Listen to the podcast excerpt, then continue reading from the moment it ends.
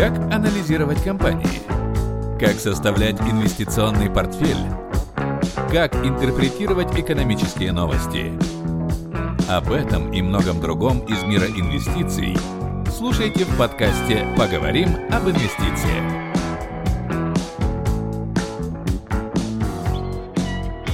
Привет! С вами Романович Роман, и это 16 выпуск моего подкаста «Поговорим об инвестициях».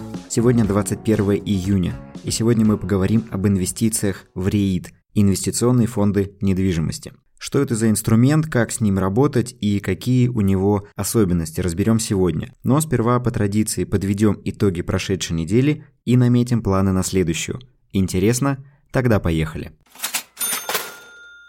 За прошедшую неделю индекс московской биржи вырос на 0,5%, индекс S&P 500 вырос на 4%, золото прибавило 1%, а нефть прибавила 8%. Из значимых событий этой недели следует отметить понижение Банком России ключевой ставки на 1% пункт до 4,5%. Об этом я говорил в прошлых выпусках подкаста, и такое решение было ожидаемым. Правда, риторика руководства ЦБ немного изменилась, и о понижении ставки на следующем заседании в сентябре Банк России говорит теперь с осторожностью. Понижение ключевой ставки означает, что ставки по вкладам в банках продолжат падать, и доходность в 3-4% годовых по вкладу будет вполне нормальной. Поиски повышенной доходности приведут вкладчиков в лучшем случае к самостоятельным инвестициям на фондовом рынке, а в худшем случае в руки мошенников, которые наобещают золотых гор в акциях, недвижимости или криптовалюте и просто исчезнут с деньгами. В инвестициях не стоит рассчитывать на моментальный результат и не нужно думать, что если вам обещают 50% ежемесячно, то так и будет. Мир инвестиций работает по своим законам и правилам, зная и соблюдая которые вы добьетесь долгосрочного успеха и результата, но этот результат не будет мгновенным. В описании к выпуску вы найдете ссылку на страницу моего курса для начинающих инвесторов, в котором я обучаю правильным инвестициям, управлению личными финансами и формированию инвестиционного портфеля. Новый поток начинается уже в понедельник, но вы можете присоединиться к нему в любое удобное для вас время. В пятницу в США прошло исполнение квартальных фьючерсов и опционов. Фьючерсы и опционы – это высокорискованные спекулятивные инструменты, которые позволяют заработать в разы больше самого рынка. Иначе их называют инструментами срочного рынка, потому что они имеют заранее известный срок обращения и окончания. Так вот, в пятницу 19 июня исполнялись квартальные контракты, которые начали торговаться 20 марта. Если помните, 20 марта индекс S&P 500 торговался на уровне 2300 пунктов, и тогда никто даже представить не мог, что спустя 3 месяца рынок вырастет почти на 40%. Никто, кроме тех, кто обеспечил этот невероятный рост и поставил на рост рынка в марте. Теперь рынок ничего не держит, и он может отправиться навстречу реальной экономике, которая за прошедшие три месяца показала очень слабую динамику. Производство сокращалось, безработица росла, потребительская активность падала, а фондовый рынок, несмотря на все это, рос. Но обо всем этом я подробно говорил в последних выпусках, поэтому если не слушали, рекомендую переслушать. В целом такая ситуация это ненормально, и пришло время прийти в соответствии с реальностью. Поэтому я не жду каких-то сверхрезультатов от рынка, а больше склонен к тому, что мы будем ниже в течение ближайших нескольких недель. Еще один фактор, который может поумерить пыл оптимистов, это доля убыточных компаний малой и средней капитализации из индекса Russell 2000. В 2008 году, перед началом рецессии и падением рынков, доля убыточных компаний в индексе Russell 2000 составляла 20%, а к концу рецессии их доля выросла до 44%. В мае этого года доля убыточных компаний в Russell 2000 достигла 42%, что близко к историческому максимуму. Залив рынков деньгами помог рынкам вырасти, но это не сделало компании эффективнее, а только расслабило их, что в долгосрочной перспективе становится проблемой. Цикл количественного смягчения после 2008 года поднял долю зомби-фирм в американской экономике с 8 до 16%, а текущие действия властей только способствуют росту неэффективных компаний. Поэтому к анализу нужно подходить более осознанно и обдуманно. Ну а теперь перейдем к главной теме сегодняшнего выпуска и поговорим об инвестициях в недвижимость. В России очень любят инвестиции в недвижимость, и когда я работал э, сейлзом в инвестиционной компании и приходил клиентам на встречи, предлагая им инвестировать в фондовый рынок, и даже сейчас многие мои клиенты потенциальные говорят о том, что я лучше проинвестирую в недвижимость, это надежно и стабильно. Но при этом у многих этих клиентов нет денег на то, чтобы купить полноценный объект недвижимости, все равно они им грезят. Часто инвестиции в недвижимость ассоциируются с высоким порогом входа а, в несколько миллионов или даже десятках миллионов рублей в зависимости от объекта. Если говорить про покупку отдельных объектов недвижимости, то это действительно так. Но здесь мы говорим про биржевые инструменты, и на бирже торгуются акции фондов инвестиционной недвижимости, которые мы можем купить, имея меньше сотни долларов. Итак, Real Estate Investment Trust, или сокращенно REIT, это инвестиционный фонд, который покупает или строит объекты недвижимости с целью дальнейшей перепродажи или сдачи в аренду. По закону минимум 90% получаемого дохода эти фонды должны выплачивать акционерам в виде дивидендов. Именно этим они и привлекают инвесторов – стабильной дивидендной доходностью. REIT делится на две большие категории – долевые и ипотечные. Долевые фонды владеют объектами и получают доход от сдачи в аренду или от продажи объектов, а ипотечные фонды выкупают ипотечные закладные у банков и получают доход от платежей по этой ипотеке. Также фонды делятся по секторам. Офисный РИИТ, которые зарабатывают на офисной недвижимости. Индустриальные – это различные склады и производственные помещения для промышленности. Ритейл-фонды, которые управляют магазинами, торговыми центрами и аутлетами. Резиденции – фонды, управляющие жилой недвижимостью, сдаваемой в аренду. Инфраструктурные фонды управляют объектами инфраструктуры, к примеру, вышками сотовой связи или вышками электросетей. Фонды здравоохранения управляют больницами, домами престарелых или лабораториями. Есть также фонды, управляющие дата-центрами или лесными хозяйствами. И есть большой класс фондов – это диверсифицированные фонды, которые могут управлять объектами в нескольких секторах одновременно.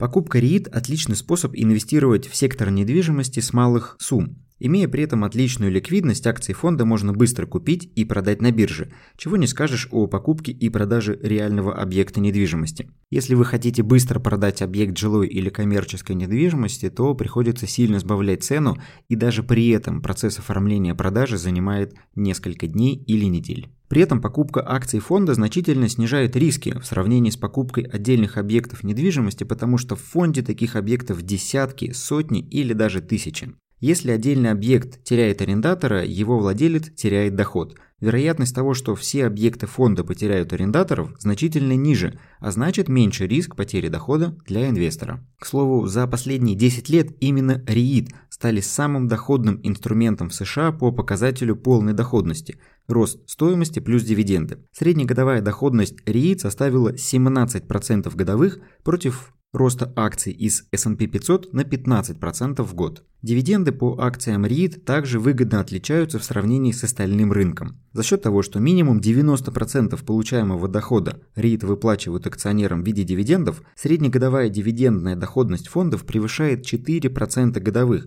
при средней дивидендной доходности американского рынка в 2% годовых. И тут есть важный нюанс, который нужно знать при инвестиции в REIT. Налог с дивидендов по акциям REIT составит 30% независимо от наличия подписанной формы в V8BEN. На Санкт-Петербургской бирже торгуются акции 35 таких фондов, среди которых доступны офисные, промышленные, медицинские, жилые и специализированные фонды. На биржах в США таких REIT больше 190, а также в США торгуются ETF на REIT. Про ETF я говорил в 13 выпуске подкаста. Если коротко, то ETF – это фонд, который владеет акциями множества компаний сразу. Если не слушали, обязательно послушайте. Так вот, ETF на REIT – это по сути фонд фондов, в который входят акции множества инвестиционных фондов недвижимости. К примеру, фонд Vanguard Real Estate Index Fund входят акции 179 американских REIT, а в фонд Vanguard Global XUS Real Estate Index Fund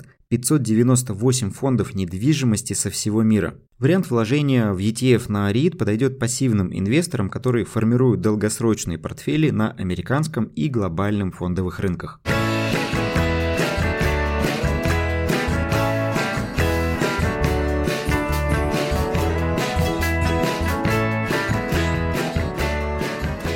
Если вы формируете портфель через российского брокера, то для выбора конкретного фонда REIT нужен качественный анализ. Классические мультипликаторы вроде PE и подобных для оценки REIT фондов не очень подходят. Чтобы оценить качество фонда, опытные инвесторы рекомендуют использовать показатели денежного потока от операций или Fund from Operation, сокращенно FFO который считается как чистый доход плюс амортизация минус прибыль от продажи недвижимости. Если, например, REIT имеет амортизацию в 20 тысяч долларов, прибыль от продажи имущества в 40 тысяч долларов, а чистую прибыль в размере 100 тысяч долларов, то его ФФО составит 80 тысяч долларов.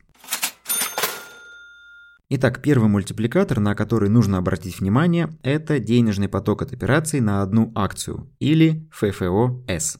Этот показатель аналогичен показателю EPS – прибыли на акцию при оценке классических компаний. Для анализа используется изменение показателя в процентах по отношению к предыдущему периоду. Увеличение мультипликатора ведет к увеличению дивидендов, а уменьшение – к сокращению. Данные для расчета мультипликатора публикуются в отчетности самого фонда. Поэтому, чтобы найти их, загляните в финансовую отчетность фонда. Большинство из них публикуют уже готовые мультипликаторы для удобства инвесторов. Если значение готового мультипликатора в отчетности фонда не указано, то можете воспользоваться формулой, которую я описал выше.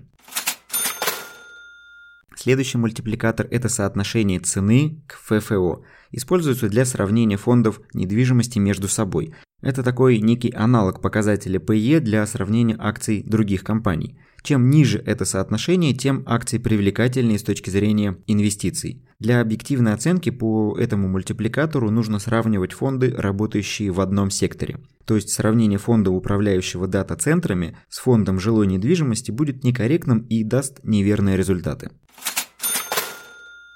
Среди самых результативных рейд за прошедший год и доступных на Санкт-Петербургской бирже отмечу компанию Equinix, которая управляет дата-центрами. За год ее акции выросли на 40%, а с начала 2020 несмотря на обвал рынка в феврале, акции фонда торгуются в плюсе на 23%. Хотя дивидендная доходность по меркам REIT весьма скромная, всего 1,5%. А вот лидером по дивидендной доходности считается компания Simon Property Group, которая управляет торговыми центрами в США, Европе и Азии. Текущая дивидендная доходность акций 12% годовых в долларах. Правда, за время коронавирусного кризиса акции фонда упали на 55%, а за последние 5 лет падение и вовсе заставило 70%.